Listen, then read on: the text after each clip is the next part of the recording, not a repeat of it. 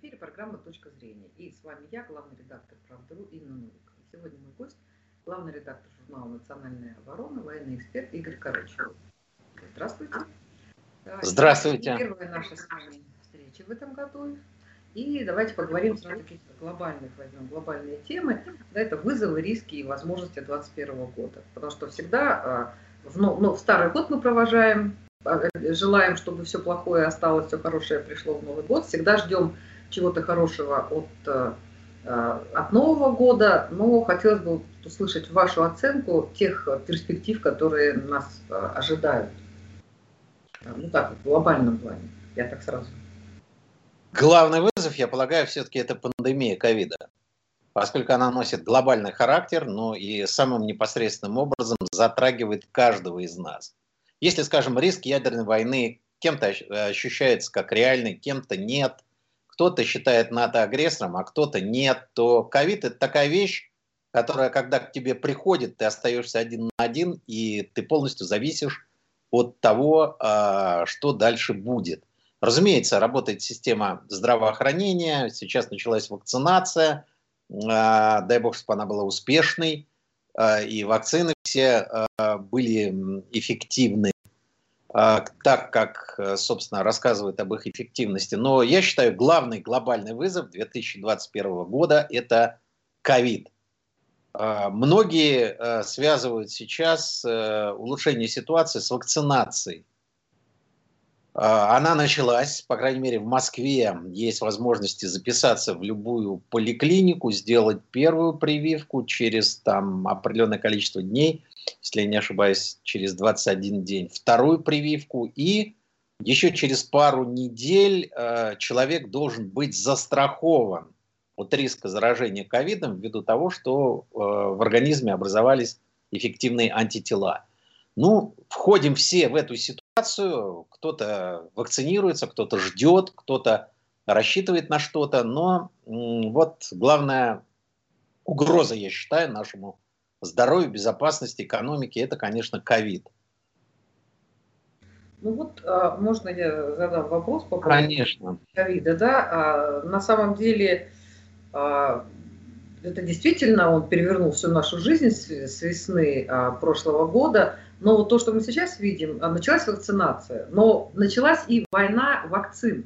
То, что вот если взять наши СМИ, у нас постоянно пишется о том, что столько-то кто-то умер от а, прививки Pfizer, а, а, кто-то там что-то что все время что-то происходит. Что пишут про наши вакцины за границей, даже трудно представить.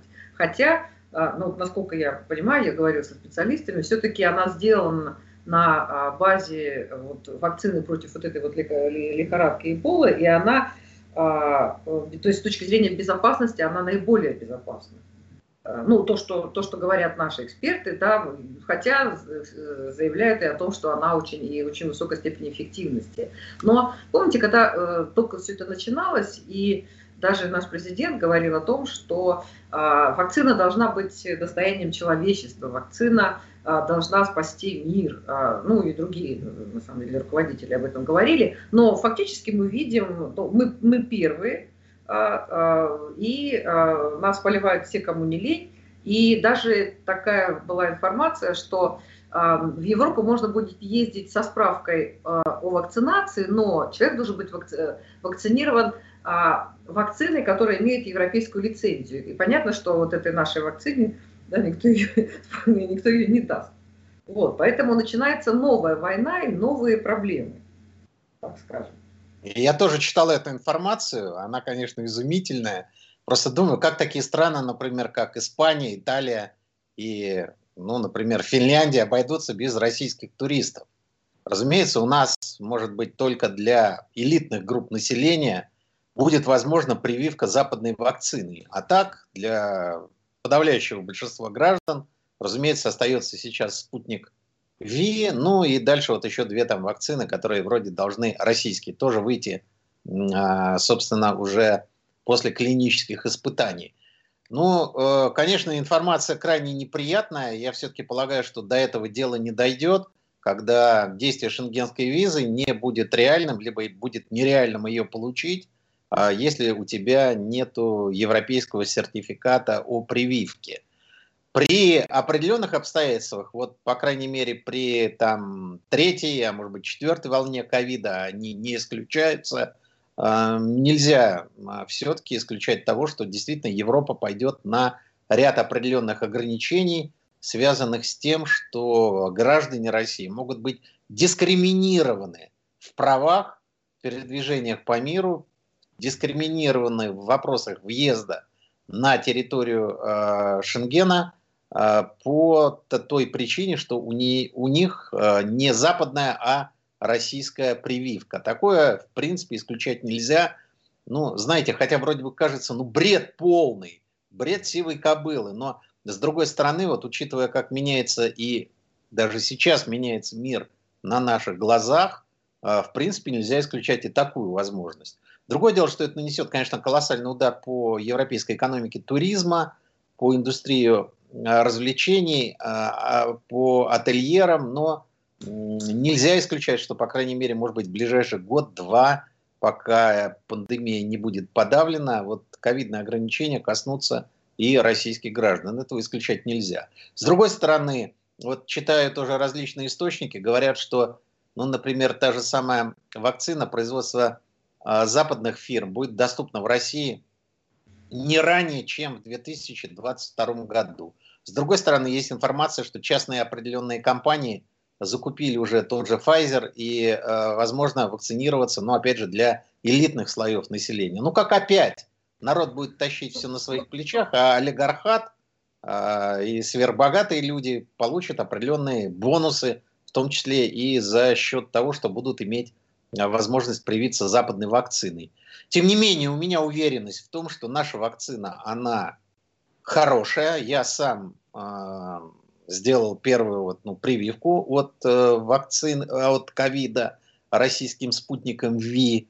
Э, через несколько недель у меня вторая прививка. Ну и в данном случае рассчитываю, что все-таки в данном э, сегменте производства вот подобного рода вакцин на России все-таки пока еще находится в ведущих, э, среди ведущих стран. Сразу хочу сказать, что никаких побочных явлений от прививки спутником ВИ у меня не было, кроме нескольких дней, ну, честно говоря, просто лени.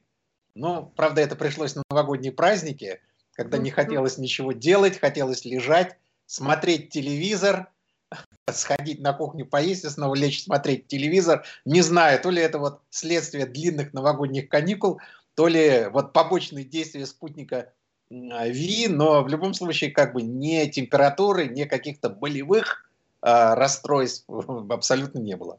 Ну, вообще такой подход интересный, что наша прививка, она хуже, чем а, а, западная прививка. И, кстати, когда э, до этого делали детские прививки, тоже говорили, хотите, вот можно сделать нашу, она дешевле, и, а если вот есть возможность заплатить, то вот можно сделать вот запад. Но это, мне кажется, такая наша, ну, как бы дальняя... Ну, из серии «Хочу джинсы Монтана», да. Да, вот что, да, что там вот, ну, знаете, там хорошо, где нас нет, и что, э, да, и что вот э, западная прививка, ну, не, непонятно, непонятно, что, что лучше. Но вы когда, кстати, да, сказали, что э, и Италии, и Испании, и Финляндии, а, да не только им, а вообще всем европейским странам придется отказаться от российских туристов. Вообще они уже привыкли жить в том, что они а, подписываются под решениями, которые им невыгодны. И французский бизнес, и немецкий бизнес, и итальянский бизнес. Когда зашла речь о санкциях, там немцы сначала а, очень буйствовали, французы приезжали там, привозили сельхозпродукцию там к своим администрациям, ничего не помогло, и все сидят и молчат. Поэтому, в принципе, им велят, они стерпят и это. Понимаете, как... Возможно, возможно. Но с другой стороны, знаете, я не сторонник того, чтобы вот взять и сейчас начать обхаивать западные вакцины. Нет. Я за то, чтобы, разумеется, вот ну, такая глобальная беда, а, разумеется, с ней э, люди должны, человечество, справляться. Поэтому я желаю успеха в о том, чтобы у всех, у всех вакцин были хорошие перспективы, чтобы они были успешные. Но, разумеется, мы живем в стране, в которой живем, в России. И в данном случае, я не знаю, будет кто-то ждать там год если нет у него там лишних миллиардов долларов, чтобы попасть э, в избранную касту олигархата, которому будут делать прививки западными вакцинами именно сейчас. А впереди год он достаточно тяжелый, проблематичный. И мне кажется, что все-таки прививка даже российской вакцины – это вполне нормальная вещь, которая, ну, по крайней мере, может обезопасить тебя на ближайшую перспективу от такой неприятной штуки. Год или два. Год или два. А никто толком не знает, потому что ведь фактически есть только определенные расчеты, ожидания, сколько будут сохраняться антитела, насколько будет эффективна вот эта вот система, скажем, а, противодействия коронавирусу. Мы не знаем. Это впервые такой вот глобальный вызов, с которым столкнулось человечество. Очень странно вообще-то, что мы с ним столкнулись, потому что ну, на протяжении последних там десятилетий ну что, вот откуда взялся этот ковид? Там летучая мышь, вдруг кто-то от нее ну, заразился? Ну, американцы же заявили буквально недавно, опять они вспомнили, что а, это Китай, что это утекло из лаборатории в Ухане. А, опять, и несколько раз уже эту тему, кстати, поднимали. И поднимали... Ну, они поднимают по политическим соображениям. Все-таки здесь надо опираться на данные спецслужб. Если есть достоверные факты, это одно. А когда есть подозрения, подозревать можно кого угодно, в чем угодно – Другое дело, что мне сама вот эта эпидемия ковида, ну, очень странная ситуация. Вдруг ниоткуда вот это все взялось и глобально поразило. Ну, я не сторонник конспирологических теорий, но все-таки нельзя исключать, что это вещь искусственного происхождения. Ну, Либо знаете... ее изучали, ее изучали, ее взяли из природы, ее изучали, а потом джин вырвался из пробирки, и вот мы получили эту ситуацию. Ну, знаете, я помню, что я очень удивлялась, когда мы были в Праге и тоже были на экскурсии, и рассказывали, там же, ну, Европа постоянно вот эти были эпидемии чумы, и чума, да. сказал, да, что а, чума появлялась ниоткуда, там она съедала а, города, улицы, там деревни, а, а потом уходила. Вот она просто уходила внезапно. Ну, это то, что нам рассказывал гид. Они, а гиды имеют привычку, конечно, привирать и приукрашивать, да, это много раз описалось. Тем не менее, уходила, оставались люди, у которых был иммунитет, и 30-40 лет опять ничего, ну, ничего не было, жили спокойно, и потом она опять ниоткуда появлялась. То есть, в принципе, та же испанка, откуда она взялась? Вот откуда она взялась, да, и куда она ушла? Тогда ведь не было такой вакцинации. Не было, конечно. Да, поэтому это э, такие вещи, о которых мы можем, э, ну, только там дискуссии Стихия, стихия, фактически. Как да. цунами, может быть, да, как землетрясение. Ну, посмотрим. Ну, знаете, уже с этим, может, все привыкли, уже даже и бояться сил нет, да, но а, просто сейчас уже а, как-то даже а, выходит приказ, я увидела приказ министерства или какого-то медицинского департамента, что теперь, а, оказывается, не нужны какие-то справки от ковид. Вот как-то уже все привыкли с этим жить, что поэтому уже надо уже перестать бояться и перестать его там ставить во главу всего. А я хотела, вот когда мы говорили о рисках, да, э, конечно, ковид, ну, мы уже привыкли, правда, да, а вот все-таки э, по поводу того, что происходит э, в Америке, да, я сегодня услышала такую замечательную фразу, что демократия – это когда власти демократы. И вот эта ситуация, то, что там происходило, эти беспорядки, там, да, эти мужики там с рогами, там, викинги – вот. Э, и а, то, что удивительно, да, там соцсети, они так слаженно а, заблокировали и э, аккаунт там, Дональда Трампа. Причем вспомним цветные революции, когда, помните, мы говорили с вами о том, что цветные революции делались с помощью а, Фейсбука, с помощью социальных сетей.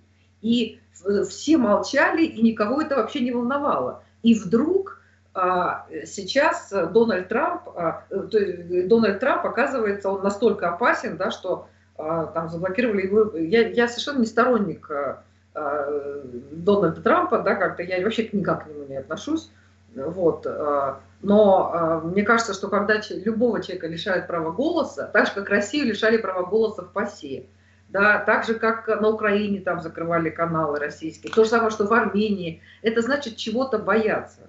Да? То есть вот это самый главный такой э, принцип демократии, что я с вами не согласен, но я умру за ваше право высказывать свою, свою точку зрения.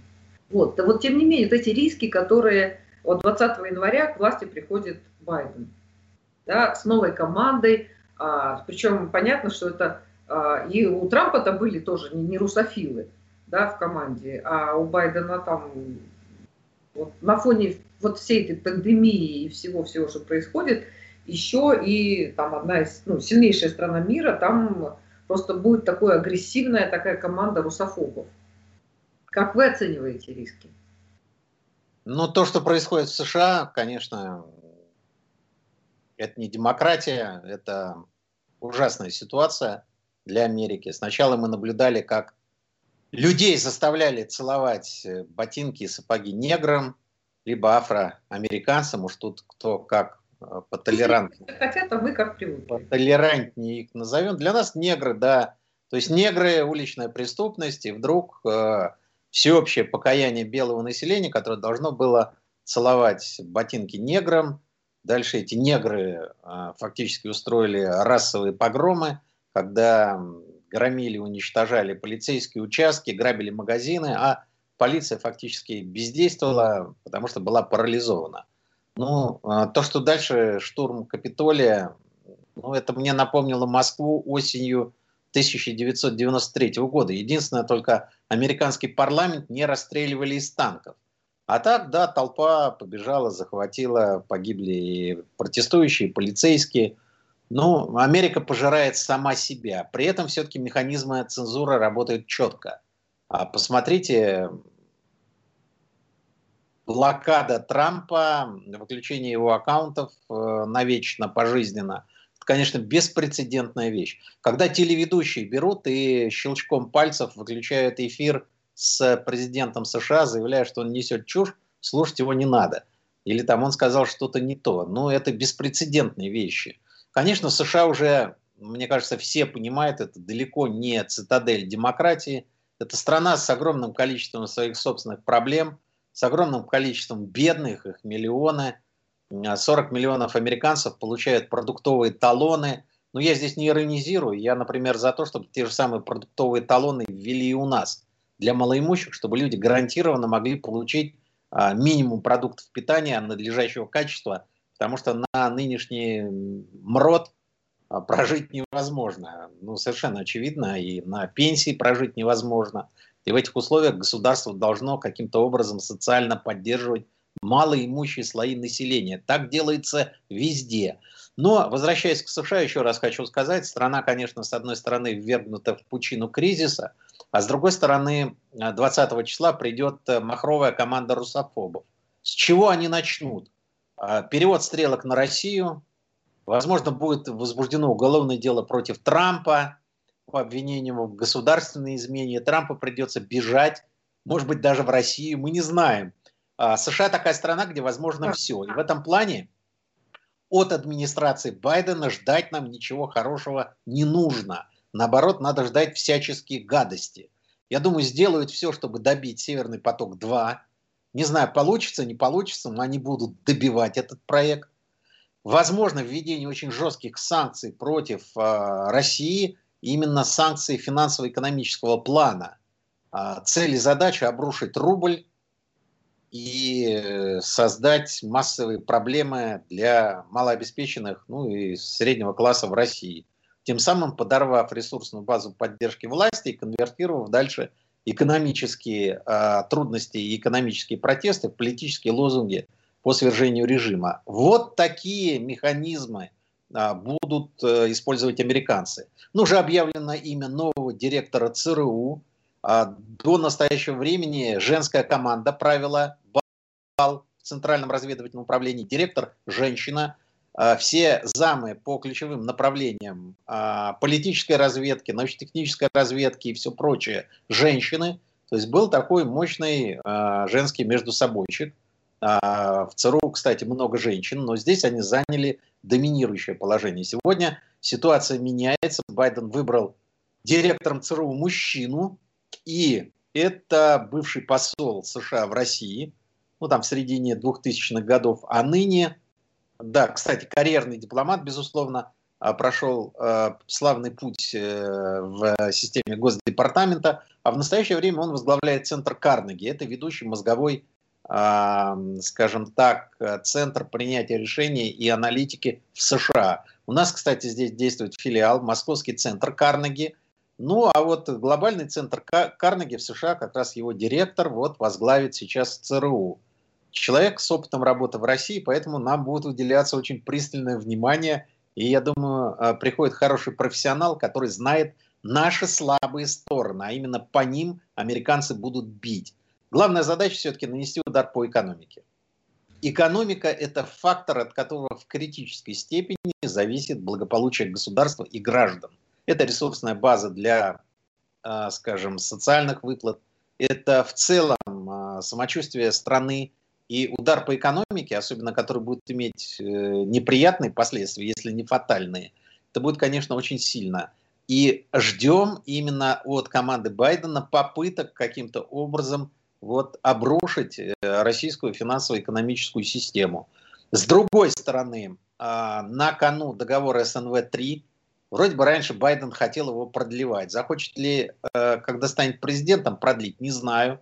Время очень мало до истечения срока его а, действия. И в этом случае, если он продлен не будет, мы а, оказываемся перед лицом ничем не контролируемой глобальной гонки вооружений.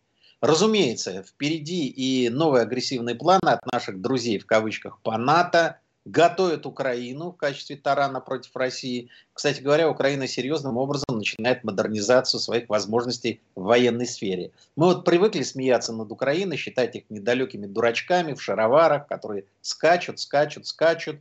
Ну, с одной стороны, это так, а с другой стороны, скажем, диверсионно разведывательные возможности Украины, они очень хорошие.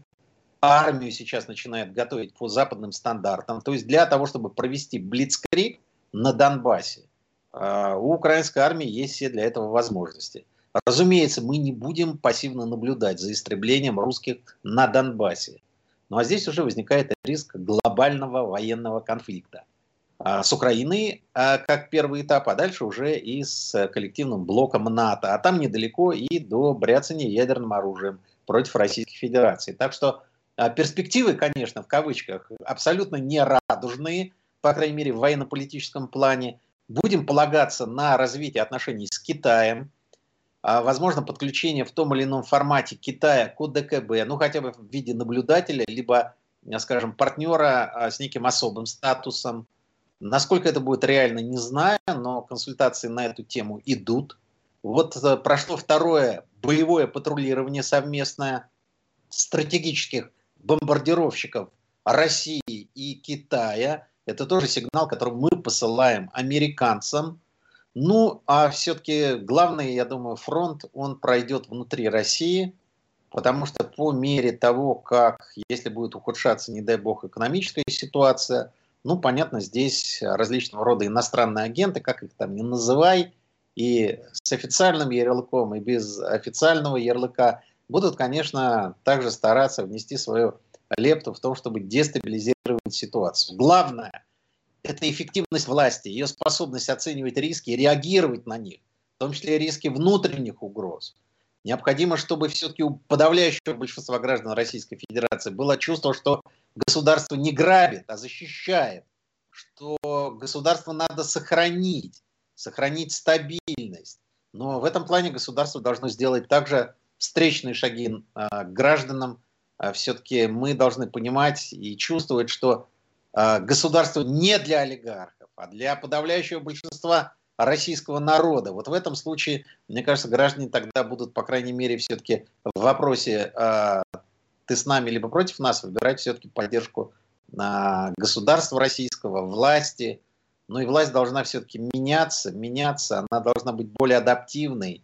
А, мы видим засилье чиновников, мы видим, а, что олигархи решают свои проблемы без оглядки на население. С одной стороны, вот МРОД там чуть повысили, но опять до смехотворной суммы. А с другой стороны, вот читаем новости, как океанская мега-яхта очередного российского олигарха – а, собственно, покидает стапеля и отправляется а, к новому владельцу. Понимаете, все-таки надо что-то делать а, с ощущением социальной справедливости, потому что если у людей не будет ощущения социальной справедливости, то, боюсь, это может привести к очень плохим последствиям. Вот лично у меня сейчас ситуация, что мы находимся в ситуации где-то как в 1989-90 году. Вот такие же ощущения, ощущения того, что надвигается нечто, ему надо противодействовать, а способны ли мы будем этому противодействовать только лишь за счет введения определенного рода законодательных ограничений на деятельность тех или иных структур и людей, хватит ли этого для того, чтобы отодвинуть надвигающееся какое-то событие? Вот я не знаю, честно говорю. И здесь э, возникает, конечно, большое количество рисков. Мы понимаем, что разрушение страны приведет к неисчислимым жертвам и последствиям печального характера. Поэтому надо держаться за единую целостную Российскую Федерацию. Стабильность в стране – главная ценность. Но чтобы это чувство было превалирующим, государство, конечно, должно заботиться о гражданах. Особенно о тех, кто сам о себе позаботиться не может в достаточной степени. Это малоимущие, это люди, находящиеся за чертой бедности, а это миллионы наших сограждан. Здесь все-таки надо что-то делать с точки зрения социальной справедливости. Невозможно наблюдать спокойно, когда одни, извините, сходят с ума от количества миллиардов долларов, а другие думают, как бы вот прожить хотя бы от зарплаты до зарплаты. Надо что-то менять в этой ситуации. Я надеюсь, что государство понимает эти вызовы и, по крайней мере, будет на них реагировать.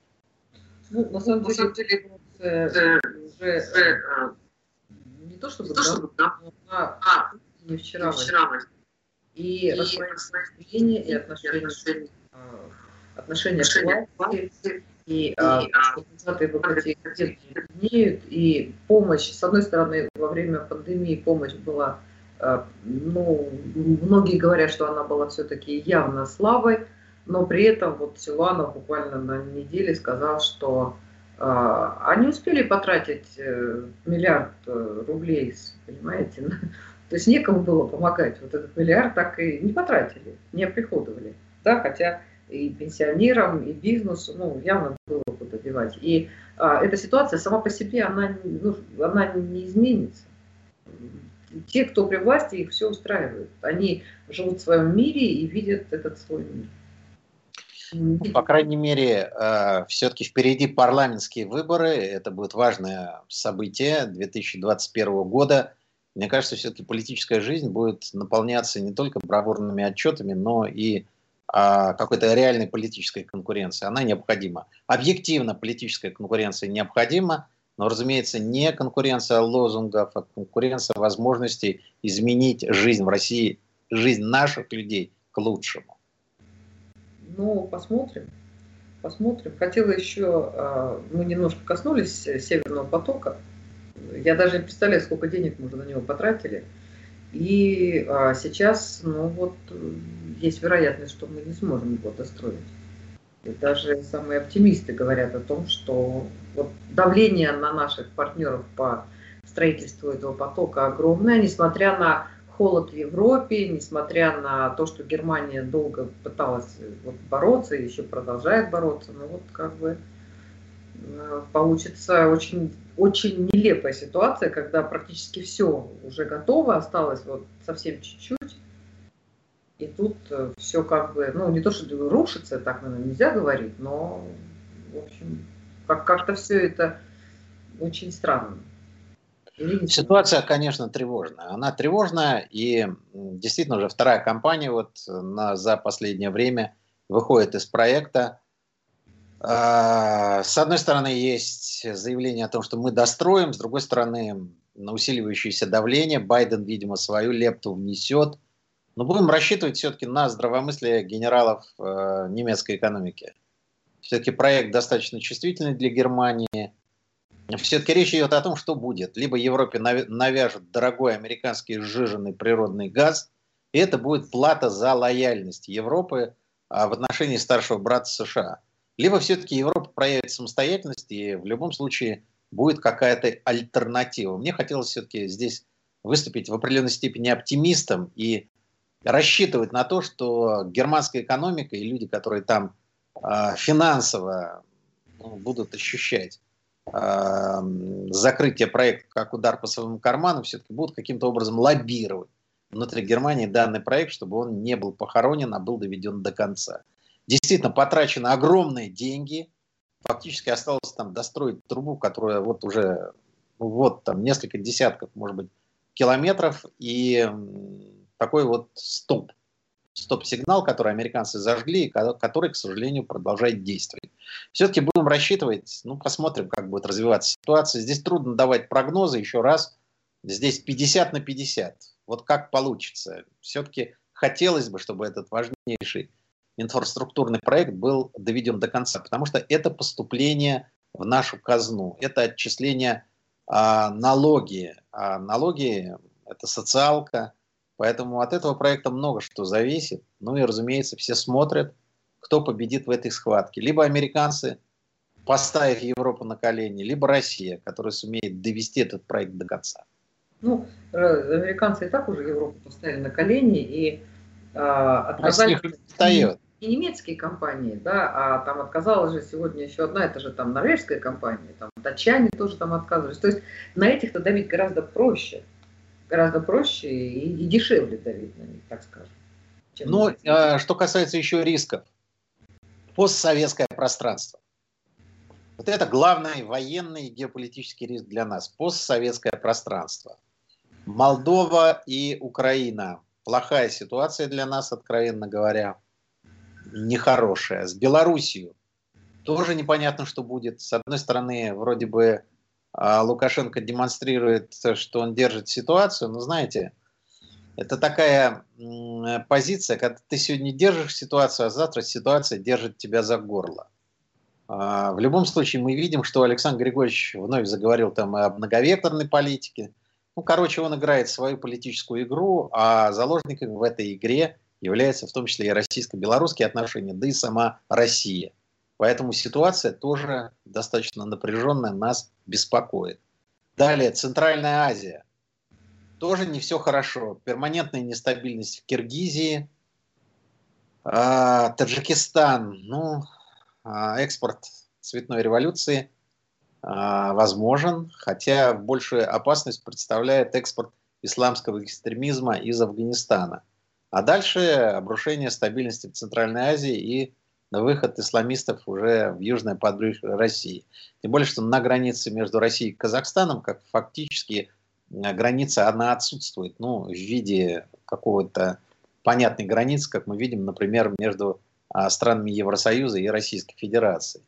Поэтому укрепляем УДКБ как главный э, вариант реагирования на те или иные кризисы военного и военно-политического характера на постсоветском пространстве. При этом, конечно, а, риск э, большой военной провокации со стороны Украины сохраняется. А это автоматически означает э, военное столкновение между Россией и Украиной, которое спровоцирует Киев с э, непредсказуемыми дальше последствиями. Молдова откровенно враждебно, пришла новая президентша, первый визит в Киев, и Россию поливали грязью, как могли, в два голоса вместе с Зеленским. Ну, а Нагорно-Карабахская проблема, переговоры только что прошли а, вот э, в трехстороннем формате, но тоже будем рассчитывать все-таки, что экономические проекты перевесят желание, там, допустим, той же Армении думать о каком-то реванше. В любом случае, все-таки будем рассчитывать, что Нагорно-Карабахский конфликт как, как бы застабилизировался, и дальнейшего уже ну, ухудшения ситуации не произойдет. Поэтому ждем. Вот главные угрозы у нас, к сожалению, на Западе и на Юге. Здесь э, ожидаем различные тоже достаточно, возможно, негативные сценарии развития ситуации. А, ну, риск военно-политической э, провокации со стороны НАТО и США все-таки я исключаю. Но главный фактор здесь вот может сыграть, конечно, Украина. Выступить в качестве такого, знаете, дворовой шпаны, который будет задирать нас для того, чтобы получить по голове в ответ и дальше побежать жаловаться более старшим товарищам по э, преступному сообществу, в данном случае Соединенным Штатам Америки и э, странам НАТО. Ну и, наконец, остается еще то, что называется черный лебедь. Это то, чем стал ковид в прошлом году. То есть это некое событие, заранее предсказать которое невозможно, которое возникает внезапно, но имеет катастрофические э, последствия э, того, что это событие произошло. Ну, здесь можно только догадать, что может произойти. Я не думаю, что высадятся там инопланетяне, либо там с Марса произойдет вторжение. Нет, конечно. Но вот остается такой фактор. а, который может очень серьезным образом вообще поменять всю геополитическую и политическую ситуацию. Это тоже нельзя исключать, потому что коронавирус прекрасно показал, прекрасно, конечно, в кавычках, как вот э, совершенно сначала событие, которому никто не придавал первоначально какого-либо тревожного значения и смысла, вдруг вот так внезапно мы стали все заложниками этой ситуации. Ну вот, э, но хотела еще задать вопрос. Э, э, как-то буквально чуть ли не сегодня сказал о том, что а, Россия вот, виновна и спровоцировала эту ситуацию с Нагорным Карабахом, и это вот ее заслуга в том, что так получилось. И даже что-то мы сказали, что, в общем, Пашинян лжет. Или, может быть, я как-то не так поняла эту ситуацию. Нет, там э, Пашинян написал статью, а, которую опубликовал в начале а, января. В этой статье он изложил свое видение причин того, почему эта война стала реальностью, почему Армения проиграла эту войну. Но цель статьи – переложить ответственность себя на других, честно скажу. Ну, теперь ему всю жизнь придется писать он, такие статьи. Он предъявляет, да, ну, пожизненно. Он предъявляет претензии прежним руководителям Армении, ну, справедливо предъявляет, конечно. Но когда он говорит, что Россия якобы не защищала статус Нагорного Карабаха на переговорном процессе, ну, Пашинян здесь, мягко говоря, лукавит. Официальная позиция МИДа была совершенно четкая всегда, что вопрос, э, скажем, статуса Нагорного Карабаха российская дипломатия всегда рассматривала в качестве одного из элементов регулирования ситуации вокруг Нагорного Карабаха. Другое дело, что по итогам войны вопрос о статусе, как Ильхам Алиев сказал, абсолютно справедливо, уже не стоит и стоять не будет. Потому что де-факто этот вопрос э, уже не актуален поскольку Азербайджан решил проблему освобождения семи районов, которые были прежде оккупированы Арменией. Поэтому для него теперь вопрос статуса – это вопрос, который просто не будет обсуждаться. И в данном случае все попытки Пашиняна теперь там обвинить Россию, либо там еще своих предшественников, но это политика политического выживания. Он понимает, что, конечно, он попал в ситуацию ужасающую для политика. И э, единственное, что он может делать сегодня, это оправдываться, оправдывать себя тем, что предыдущие руководители не подготовили Армению и армию к войне. Ну, отчасти это так. А с другой стороны, вот, ну, переложить какую-то долю вины, ну, не на Россию, но тоже ее там подтянув в качестве того, что она, дескать, не совсем э, масштабно защищала интересы Армении. Это тоже неправда. Россия выполнила все обязательства перед Арменией. Ну, те, кто посвящен, об этом знают, мы говорить об этом не будем, но в плане помощи Армения получила исчерпывающую помощь. Другое дело, что российские солдаты не должны своими жизнями платить за территориальные аппетиты Армении на территории Азербайджана. Вот вместо того, чтобы там митинговать в Москве, вот взяла бы армянская диаспора и отправилась бы воевать в Карабах. Никто не поехал. Никто. Все сидели на мягких московских диванах и только кричали «Путин, Россия, введи войска». Понимаете? Но если они претендуют на эту территорию, то они должны поехать туда и воевать за нее, а не призывать Россию делать это вместо армян. Ну и в этом плане Путин абсолютно прав, когда сказал, война идет не на территории Армении, поэтому, мягко говоря, в военном экспедиционном корпусе России было отказано хотя, так сказать, лоббисты и там разные заинтересанты к этому активно призывали. Я думаю, здесь Путин поступил по государству. Ну, на самом деле, я уже сказала, да, что он теперь всю жизнь будет э, доказывать. Пашинян, да, Пашинян, да. Пашинян, Пашинян, конечно, я про Пашиняна говорю, да. А, и а, есть, ну, может быть, это небольшое количество политиков, но это ужасно, да, когда я вспомнила Горбачева, который, а, в общем, он был молодой политик, да, когда все это произошло, когда развалился э, Советский Союз, и все оставшееся время он доказывает, что он в этом не виноват. Ну еще. Я единственное, что хочу сказать, но в данном случае, понимаете, ведь территория Армении как была в пределах международно признанных границ, так она и осталась. Ни километра квадратного Азербайджан армянскую, э, армянскую территорию не захватил. Но если кто-то в Ереване думал, что вот территория Азербайджана, Нагорный Карабах, это наша, ну, извините, тогда это ваши проблемы. Есть международно признанные границы. Поэтому Армения, как была государством в пределах международно признанных границ, э, такой она, собственно, и осталась. А претензии к Пашиняну – это, грубо говоря, претензии к тому, что хотелось реванша, а этот реванш не получился. Но это уже, извините, проблемы ментальности, проблемы еще чего-то. А, ну, знаете, а, может быть, мы тоже хотели бы, чтобы там взять чего-то и вернуть. Но есть установленные границы. Ну, хотя Крым мы вернули. Крым мы вернули. Но это, как говорится, политическая воля – российского руководства. И, извините, для этого надо иметь определенную базу поддержки, возможности государства. В данном случае Крым мы вернули, Крым теперь это Россия. Ну, э, собственно, но до этого, заметьте, мы не говорили, что Крым это Россия, когда он был в составе Украины. Мы официально признавали статус Украины как государства.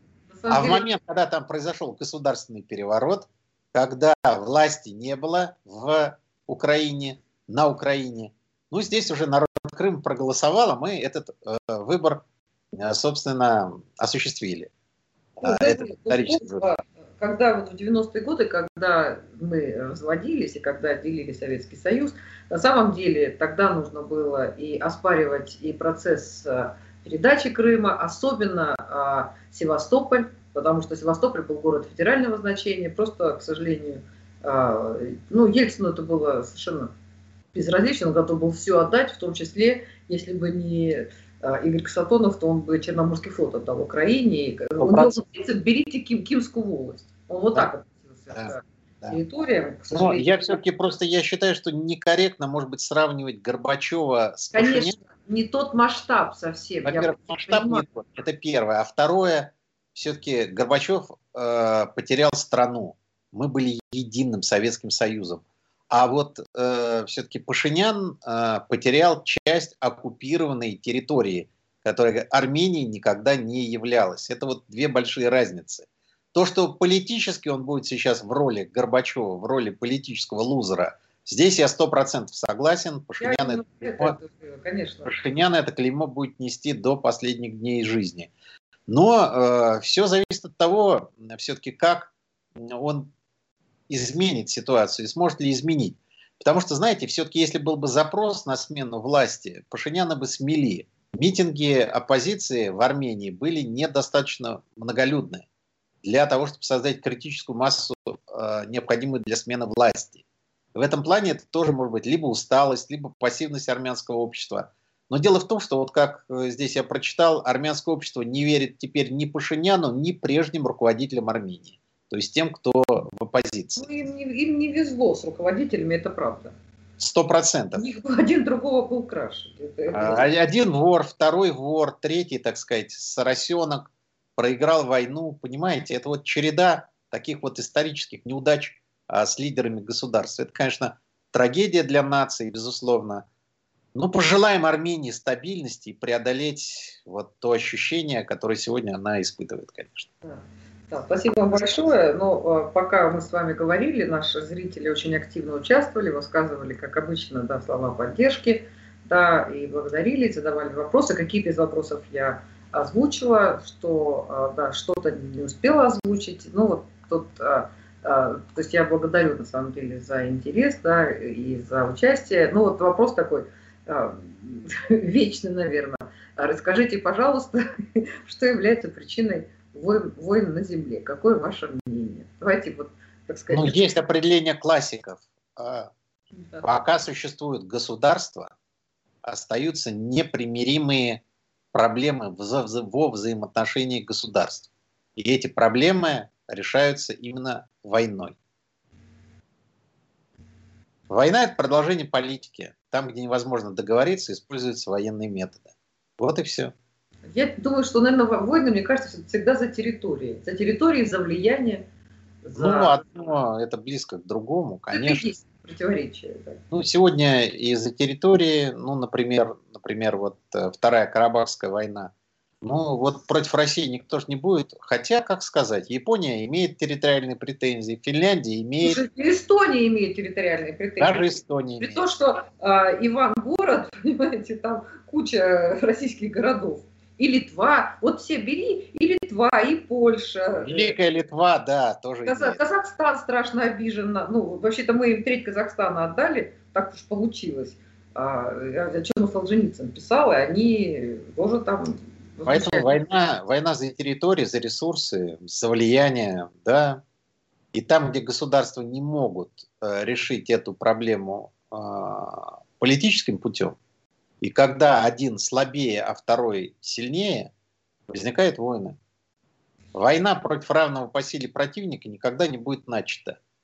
А вот если противник слаб, либо уязвим, либо можно принудить к капитуляции, здесь, конечно, риск поиграть в войну, он становится очень весомым. Говорила, да, Яков Кедми, а, тоже военный эксперт. Э, В международной политике нет международного права, есть право силы. Кто сильнее, тот и прав. И так было и в первобытной общинном строе. Народное право – это фиговый листок, которым прикрывается истинное намерение.